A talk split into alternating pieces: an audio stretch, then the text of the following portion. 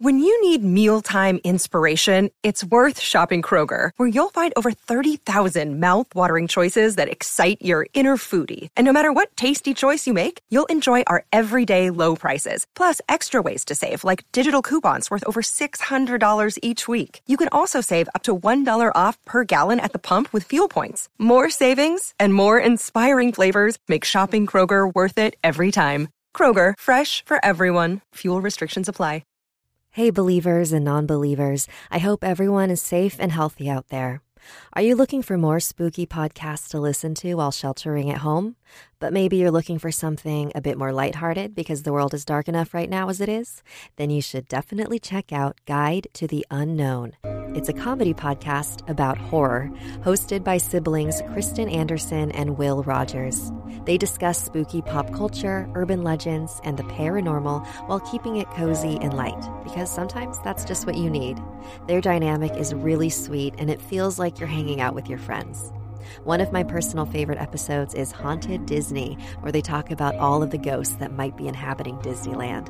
New episodes are out every Friday on all major podcasting apps, and the episodes are also recorded live every Wednesday at 6 p.m. Eastern Standard Time on youtube.com slash talkbomb. But if you miss it, you can catch it on Friday along with the podcast release. Kristen and Will are also going to be sharing their own spooky experiences for Stories with Sapphire, so you definitely don't want to miss that. Go to gttupod.com for more information and follow at gttupod on social media. Hello, believers, non believers, and everyone in between. You're listening to Stories with Sapphire. I am Sapphire Sandalo.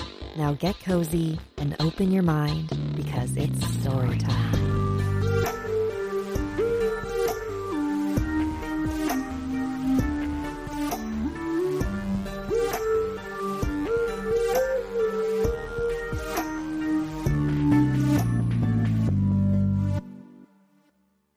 Welcome to the first season of my new show, where I'll be sharing a multicultural perspective on the supernatural. If after the show you feel compelled to share a story, need paranormal advice, or want to share interesting paranormal news, send an email to storieswithsapphire at gmail.com. This is an independently run podcast. If you like what you hear and would like to support the show, consider becoming a patron. Visit patreon.com slash stories with sapphire to see the different tiers and perks, such as a tarot reading from me. We're all familiar with the image a woman in all white with long hair covering her face. It's common in movies and ghost stories, but why? In this week's episode, I'll be sharing stories from those who have encountered a woman in white and lived to tell the tale.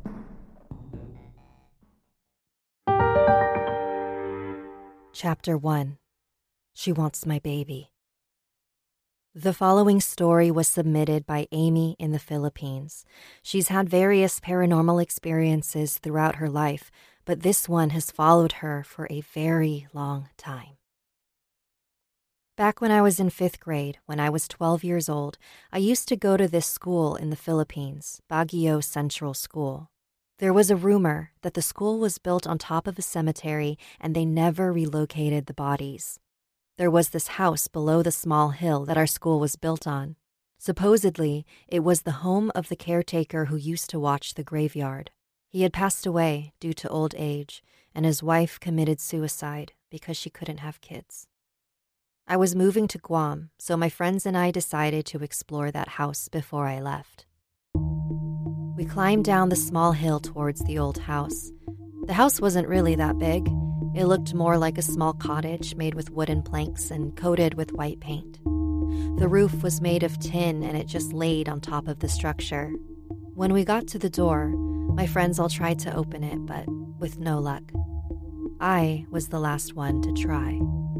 I grabbed the door and was nearly dragged inside the house as the door opened quickly. I turned to my friends only to see them running back up the hill screaming. I let go of the door and ran after them. I asked them why they just left me when I was able to open the door for us, and they told me that they saw a lady with long ginger colored hair in a long white evening gown beckoning me to come inside the house. I didn't see her at the time, but then I left the Philippines for Guam. It was the week before my birthday when I saw the lady for the first time. She looked exactly how my friends described her, but her throat was slit and her neck was overflowing with blood. Since then, every week before my birthday, she always showed up. I wasn't sure what she wanted until I turned 16. The woman spoke to me and told me that all she ever wanted was to have a daughter of her own to raise, and she wanted me to fill that role. I just ignored her. Then I gave birth to my daughter two years ago. But she does this weird thing where she doesn't seem like she's paying attention to me when I'm talking to her. She'd always be looking behind me. And she'd have these seemingly incoherent conversations with nobody where she'd be babbling on for hours. Ever since I had my daughter, that lady stopped showing herself to me. But I don't think that means she's gone. I think she's trying to mother my daughter. But I have yet to find out, since my daughter doesn't speak in full sentences yet. I wonder if she'll remember those conversations as she gets older, and I wonder if that woman will still be around.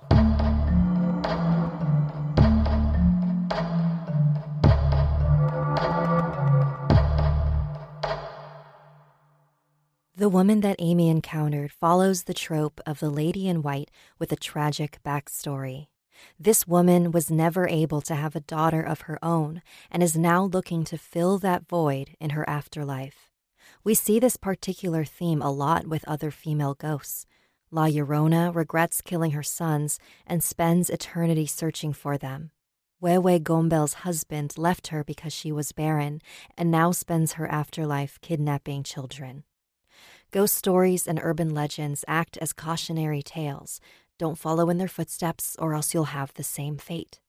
So, what do these stories tell us about our expectations of women? Women are nothing without children. As someone who has not fully decided whether or not I want to have children, I definitely feel this societal pressure every day. There's no right time to have them, so have them before you regret it, they say. I understand that many women do want to be mothers, and if the woman that appeared to Amy was the wife of the caretaker, she wanted to be a mother so badly that she couldn't bear the pain of living anymore our society doesn't celebrate alternative ways of conceiving or parenting as much as we do those who get pregnant naturally. Think of the last time you went to a baby shower and the last time you went to an adoption party. It seems to me that it took passing on for this spirit to understand that you don't need to carry a child for nine months for it to be yours. You can still be a mother figure to someone. Unfortunately for Amy and her daughter, they became the target of that affection. Chapter 2 It Was You All Along. I'm Sherry Bissell, and I live in Hudson, Ohio. Supernatural experiences have been following Sherry since her teenage years, but the following story is the one that sticks out as the most significant and meaningful. It was a very hot summer, it was 1983. It, I think it's one of the hottest summers on record, and it was it was like over 100 degrees for like two months. We were living in Charleston, West Virginia, in a little house with no air conditioning, and it was a very unpleasant summer. And one night in June, it was so hot, and we both, my husband and I, both had to work the next day. We couldn't sleep. We had a house guest, which is an added thing that you'll, I'll, you'll understand later. Um, when you can't sleep you know how you flop from your back to your front and your back to your front? I know I wasn't sleeping because I was thinking, oh, and I kept looking at the clock like, oh, now great, now I'm only going to get three hours of sleep. Oh, great, now I'm only going to get two hours of sleep. You know, like I just could, it was terrible. And so I'm on my stomach trying to sleep and then furiously mad, you know, I'm not sleeping, and I slipped my back, and there's a woman standing over me. She wasn't really floating; she was standing over me, and her face was, you know, like two inches from my face, and she had a look on her face like she was studying me. And I just screamed. It was, she was there. I mean, it was so real. And I was not sleeping. And my husband is a no nonsense guy. Normally, I can imagine him saying, you know, shut up, go back to sleep. But he could see that I was genuinely afraid. So we got up, we watched TV for a while, you know. Then he said, Are you feeling better? And I'm like, Yeah, yeah, okay, let's try to sleep. And so we did, and we turned the television off and, and, you know, turned the lights back off. But then the minute, the minute we turned the TV off, we hear our house guests screaming, "Get out of my room! Get out of my room!" So I said to my husband, "You better please go check that out. Please don't make me go." And so he went. He went in, and and she was real confused. She said, "There was a woman here. I don't uh, get her out of here. Get her out of here." And and when we got up the next morning, we said, are you okay? Did you sleep at, you know, after that? And she said, what are you talking about? And Brian said, well, I went in. You were, you were upset. You were saying, get out of my room. And she said, I, she said, I, I must have been talking in my sleep. She said, I don't remember that at all. It, stuck with me, and it became the ghost story that I would tell my uh, Lauren and her friends, you know, around a campfire. Lauren is Sherry's daughter. Tell us the story about the ghost, and um, I would always tell it. And then when Lauren was in college and just about ready to I think she was probably 20, 21, and she was about ready to graduate we were out to dinner with one of her friends from grade school. And she said, Oh, tell me that story again, Mrs. Purcell. And I said, Oh, Ginger, you've heard this story so many times. And she said, No, please, like, tell me, tell me. So I told her, she said, What did she look like? And I and I said, Oh well I can see her just as plain as day. I can it's like it was yesterday. She was very fair and very fine boned and, and kind of pointy features. And I said, She looked like and then it I just gasped and I thought, oh my God, she looked like Lauren. It was Lauren. But I didn't realize it until Lauren grew up. When she was a little girl, it's, you know, she didn't exactly look like that. But when I picture her now, it was Lauren. I never realized till that I told her that story that night. you know. And you know, Sylvia Browne says that our spirit selves look like we're 20 or 21 years old. Anyway, I'm positive that my daughter came to see me. At, oh, okay, here's the icing on the cake. That was June of 83, and Lauren was born in um, March of 84. So that's pretty much nine, it was pretty much nine months to the day that this happened to me. And, and but Lauren, I think Lauren it found it very comforting. Like we have a very close bond. I think I don't want to say closer than most mothers and daughters. I don't know what you know what they experience, but it just seems like that it's unusually close to me. And so Lauren was like, "Yeah, of course I did." To Lauren, it just made so much sense. I think it kind of confirmed what I always believed. I because I, I believe that energy doesn't die and our souls don't die and they're out there somewhere. And if in trying to understand where they are or what ha- actually is happening is just too exhausting for me. So I've always kind of believed that. So that was real extra cool to thinking like, oh, that's what I've always believed is true.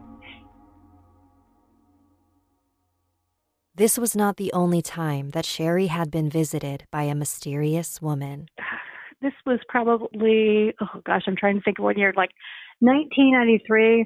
Uh, we live in Cleveland, Ohio, and my a lot of our family lives in Western Pennsylvania. So we visited my husband Brian's grandmother a lot.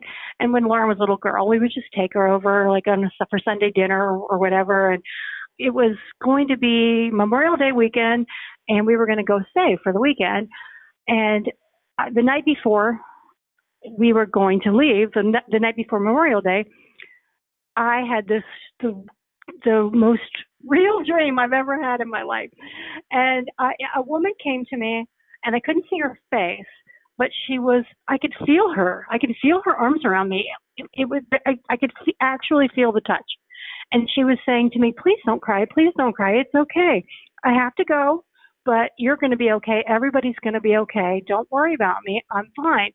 And it was one of those dreams that you have right before you wake up in the morning because I had I had gotten up at maybe 5:30 and looked at the clock and thought I'm not getting up now. I'm going back to sleep. And that's when I had the dream. And um I I woke up and my pillow was sopping wet. I was crying, actually crying. And Brian's like, "What is wrong with you?" and I said, "Oh, I." And I told him all about the dream. I said that was really freaky. That was so freaky that I. It was like it really happened.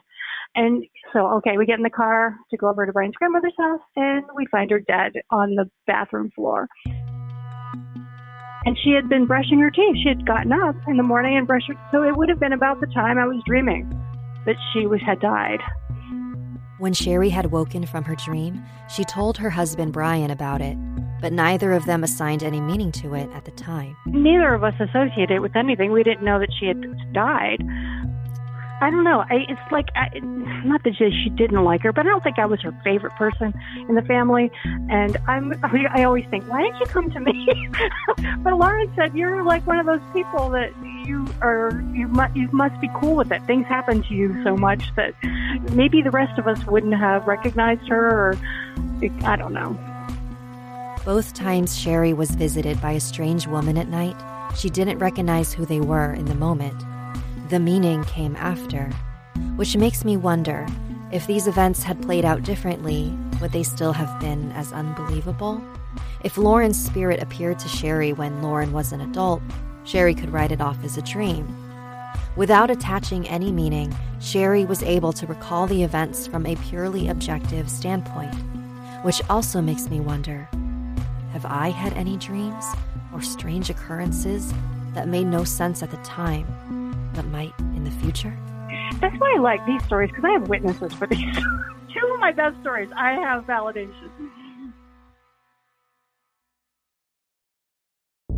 Before I became a podcaster and paranormal investigator, I used to be a full time animator and character designer, and podcasts kept me company while I drew, especially paranormal podcasts. One of my favorites was Jim Harold's Campfire. I would actually be shocked if you hadn't heard of it because it's one of the OGs. In fact, it recently celebrated its 13th anniversary. But if you haven't heard of it, it's a call in show where ordinary people share their extraordinary stories with Jim every week. The story topics range from ghosts, UFOs, cryptids, and stories that can't be categorized. You're listening to my show right now, so I know that you love non fictional paranormal stories. Stories involving the serial killer Ted Bundy or a man who owned a haunted hotel, and also heartwarming stories of deceased loved ones coming back to say hello. Jim Harold's Campfire was a huge inspiration for me. So do me a personal favor and tune in to Jim Harold's Campfire on Apple Podcasts, Spotify, or wherever you listen to Stories with Sapphire.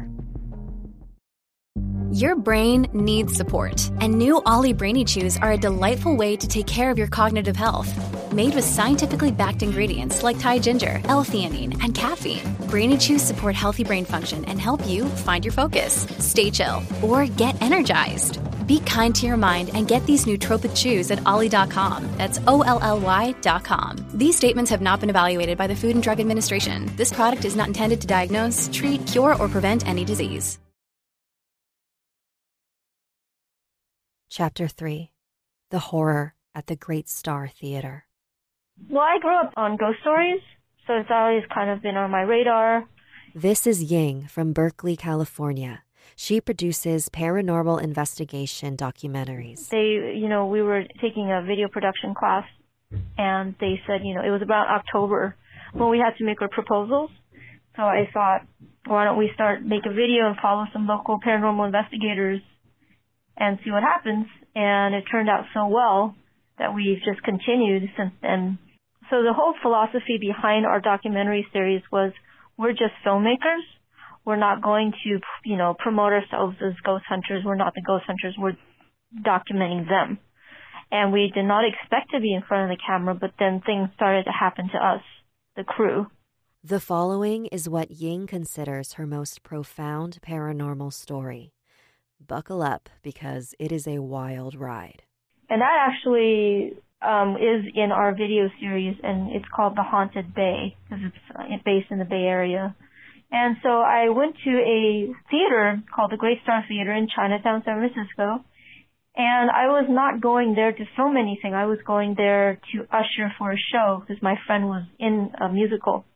And um, I went there, you know, in the afternoon, went down to the women's bathroom, and I had this weird feeling come over me that there was a female spirit in the bathroom with me. And I just had the strangest feeling that she was sitting in front of this vanity mirror. You know, the, you know how those old-fashioned vanities are. There's like a table with a mirror and a chair. Felt weirdly drawn to that, and I sat down, put my purse on the table, and just stared at myself in the mirror, which I don't usually do. And it, ooh, it was weird. so I just kind of sat there and stared at myself, and I had an image that it was an Asian woman with long hair.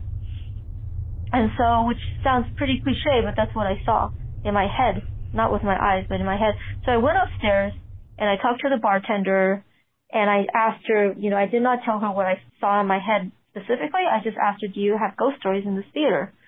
And she said, yeah, my friend was here yesterday and she came up from the bathroom and said there's a female ghost down in the bathroom. So I asked if we could set up a paranormal investigation and, um, yeah, and so I talked to the manager. He's not there anymore and the theater's closed now, but when he was there, he said yes. So yeah, I went home, you know, started, you know, uh, coordinating things, and at home, I started to get more images in my head.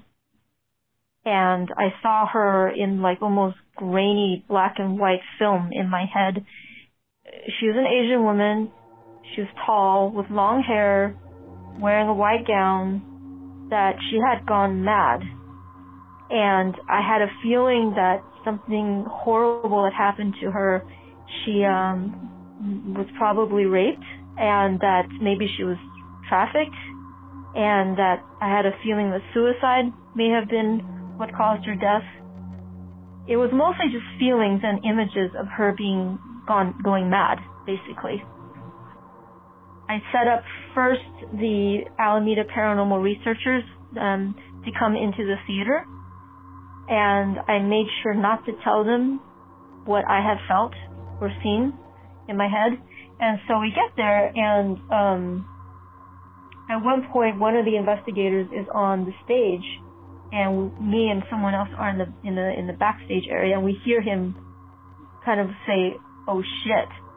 And so we run towards the front of the stage, and we ask him what, and he said, "I just saw like this this woman just float across the doorway."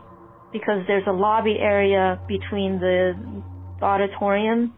Um, you have to leave the auditorium, cross the hallway in the lobby, and go down to the women's bathroom. So that doorway, he saw a, and what he described was a woman in white. And he even was embarrassed to say that because that's like, you know, really cliche. But he saw the same thing that I had seen in my head. And so that seemed to be pretty, you know, like a confirmation.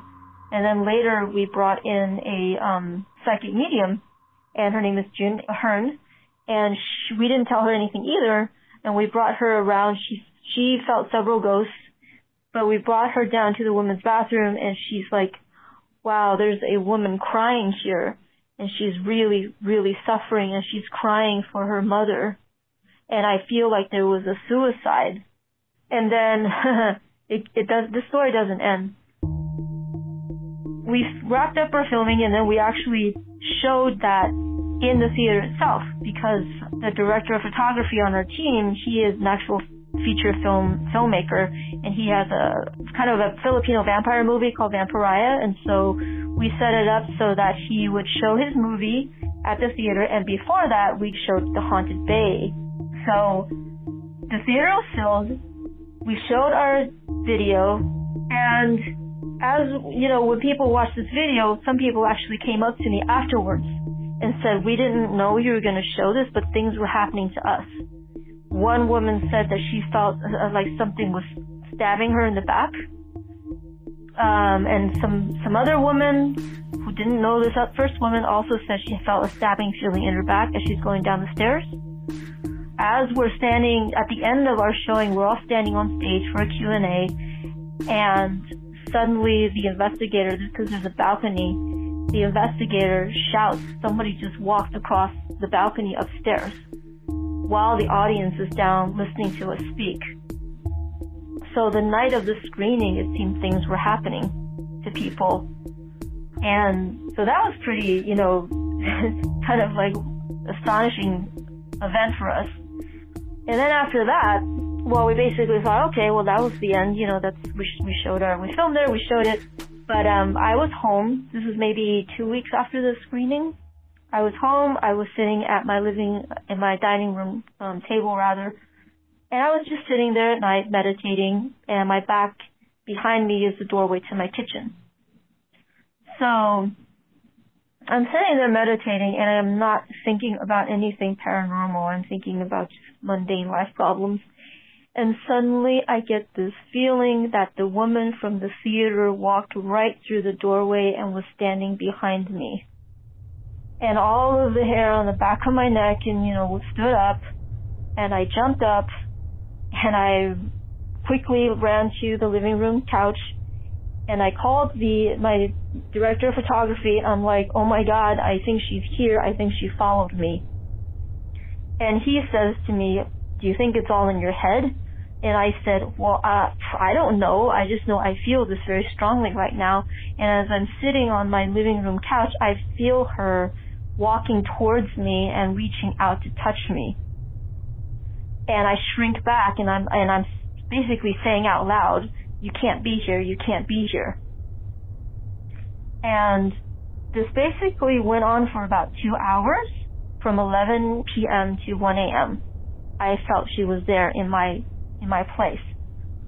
And again, this is not something I'm seeing with my eyes. It's it's all in my mind's eye and and feeling. So after she was gone, I I was like, you know, the next day I was like, I don't know, maybe it was all in my head. But then I get this text from a friend of mine, and she didn't know what I had gone through the night before. I didn't tell her anything. And she said, wow, last night, you know, in the middle of the night, she, around 2 a.m. or so, she went to the bathroom and she says, while I was in the bathroom, I felt like that female ghost was in my bathroom. And she said, then I ran to bed and I, and I covered my face with the blanket and I looked back up and I swore I turned the bathroom light off and it was on again. And so I literally dropped the phone when I saw her text message because I was about to dismiss it as, okay, maybe I was just tripping. I was just imagining things. But the timeline was like, wait a minute, she left my place about 1 a.m. And then about an hour or so later, she's at my friend's house. So, and then it doesn't end there. Um, I try to find ways to raise money for videos because I don't, you know, actually make any money from these. So I organized a ghost tour of several locations in near the Chinatown area in San Francisco, and I included the Great Star Theater. I'm organizing this ghost tour. And as part of the ghost tour, I'm going to talk about the history.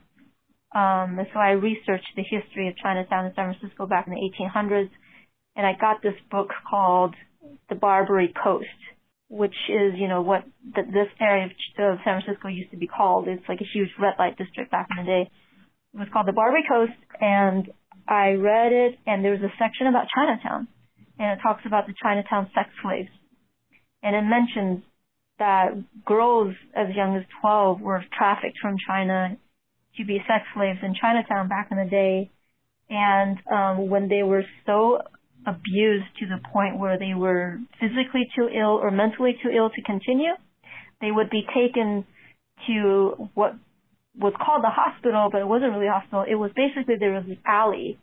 And off of the alley were these doors, and the women would be taken through these doors into rooms where they would be left on a plank with a rice mat to cover themselves and I think a bowl of water, a bowl of rice, and an oil lamp.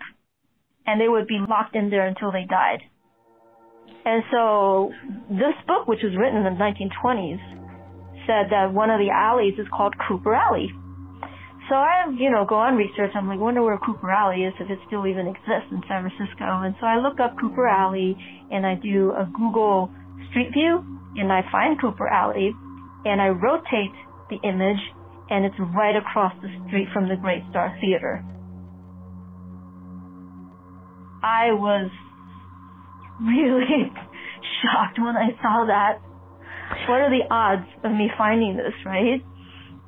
What's interesting is when the medium went there, we went down to the basement and she said, I feel like there was a tunnel here before where the people were smuggled through or something. There isn't anything now. We didn't find anything. But that's like right across the street from that alley. Anyway, so I find that out. It's shocking. And then I start taking tours through. And this is scary for me even. Because first, you know, the spirit may have followed me home. So I have to go into this theater by myself. The manager is very generous. He let me just have access to it without him being there. So I had to turn off the lights and close the doors before I brought the guests in. And the first time I, first or second time, I can't remember which tour, I brought people in. Um, one guy said that he was um, shoved in the auditorium. And for some reason, we didn't really pay a whole lot of attention to that. We were like, oh yeah, whatever. Some other people said they thought they saw figures, like shadow figures. One woman said she saw a woman in that woman in a corner and anyway, we end the tour, and then later, I'm told by that guy who was shoved, he said, you know, after that ghost tour, my dog will not come near me. My dog is usually very, um, you know, happy to see me, and he will not, he'll cower in fear in his cage. And finally, the wife, his wife came along on the tour too, basically said, whoever is in here who followed us, get out. You are not allowed to be here. And then after that, apparently the dog went back to normal. And then another, a friend of mine, a woman, she said that when she went home after taking my tour, that in the middle of the night, this is the same woman who felt the ghost in her bathroom too, but she also came on a tour, a ghost tour. She said something was knocking on the wall and scratching on the wall above her head after taking my ghost tour. So yeah, things were getting a little weird. And then it gets weirder. No joke, our call cut out at that point. This actually happens a lot when I have people telling me their stories. Creepy timing. Um, I take another tour in, and this time there were two people leading the tour. It was me and my cameraman Cody. And June Ahern, the psychic medium who we film, she came on the tour with her friend. I'll just call her Kay. I don't know if she wants her real name to be known. I'll call her Kay. And Kay is this middle-aged white lady and so I bring a group into the auditorium and Cody brings another group, June, her friend Kay, and a couple of other people down to the women's bathroom. While I'm in the auditorium, we all hear someone speak or, or a woman like yelling Chinese. Sounds like a southern dialect, like Cantonese or something related to Cantonese in the lobby. And we all turn our heads and I shone my flashlight there and there was nobody there. And I thought, okay, well maybe someone out in the street yelling in Chinese had bounced into the room, right? Because I know nobody in our group can speak Chinese except me. And so suddenly I, I, I, one person from downstairs in the women's bathroom comes to me and she's like, Kay is really upset. And I look outside and June is trying to comfort her. And apparently while they were down in the women's bathroom, Kay runs out of the bathroom and starts speaking like something that sounds like Chinese. And this is a white middle-aged lady who's never taken Chinese class before. She's, saying something that sounds like Chinese. My cameraman recorded it, actually, her audio. So she said she felt like a spirit was trying to jump into her body and she had to run out of the women's bathroom and get it out of her. And that was the time when she was saying something that sounded like Chinese and I've been listening to it and it doesn't even sound like modern day Cantonese.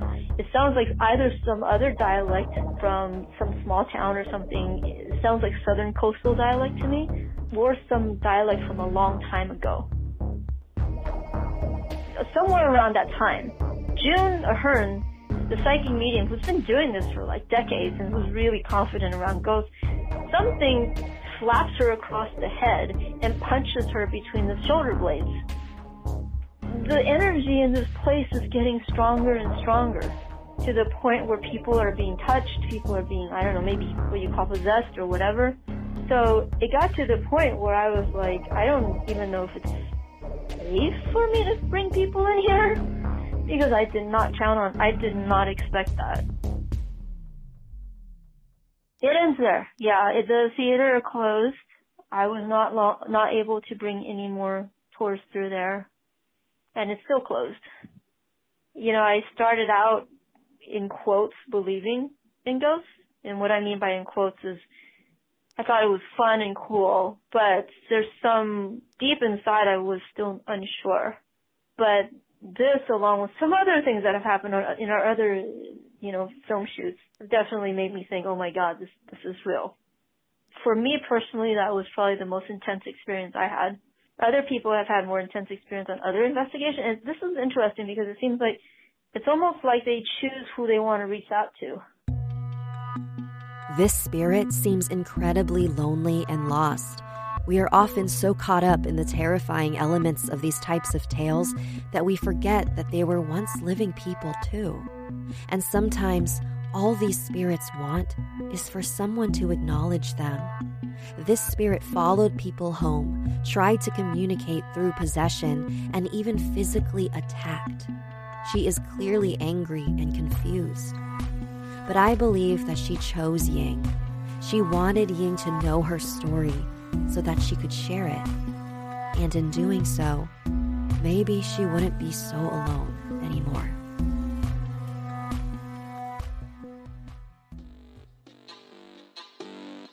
Thanks for listening. Don't forget to subscribe on Apple Podcasts and leave a rating and review to help boost the show's visibility and head to patreon.com slash stories with sapphire to see the perks you'll receive by supporting the show.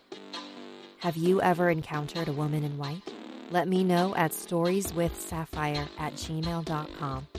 Salamat and good night. Stories with Sapphire is created and produced by me, Sapphire Sandalo. She Wants My Baby was written by Amy. Special thanks to my guests Sherry Passell and Ying. Music written by Sapphire Sandalo. For more information on this episode and my guests, visit storieswithsapphire.com.